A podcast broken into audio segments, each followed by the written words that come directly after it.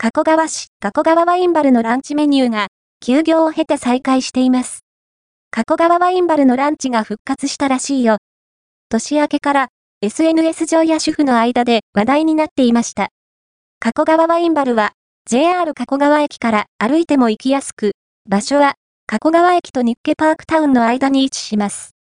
2022年9月からランチタイムが休業していましたが、今年に入ってから再スタート。1年以上もの休業を経て、2024年1月17日から再開しています。休業前に何度も訪れていた方は、待望の営業再開と話されていました。地元食材を中心として、品数豊富なランチプレートは本当に美味しそう。以前からの人気メニューであるスパイスカリーに加えて、ランチプレートやパスタも選べるようになっています。ちょっぴり隠れ家のような、路地裏にある加古川ワインバル。営業再開を待っていました。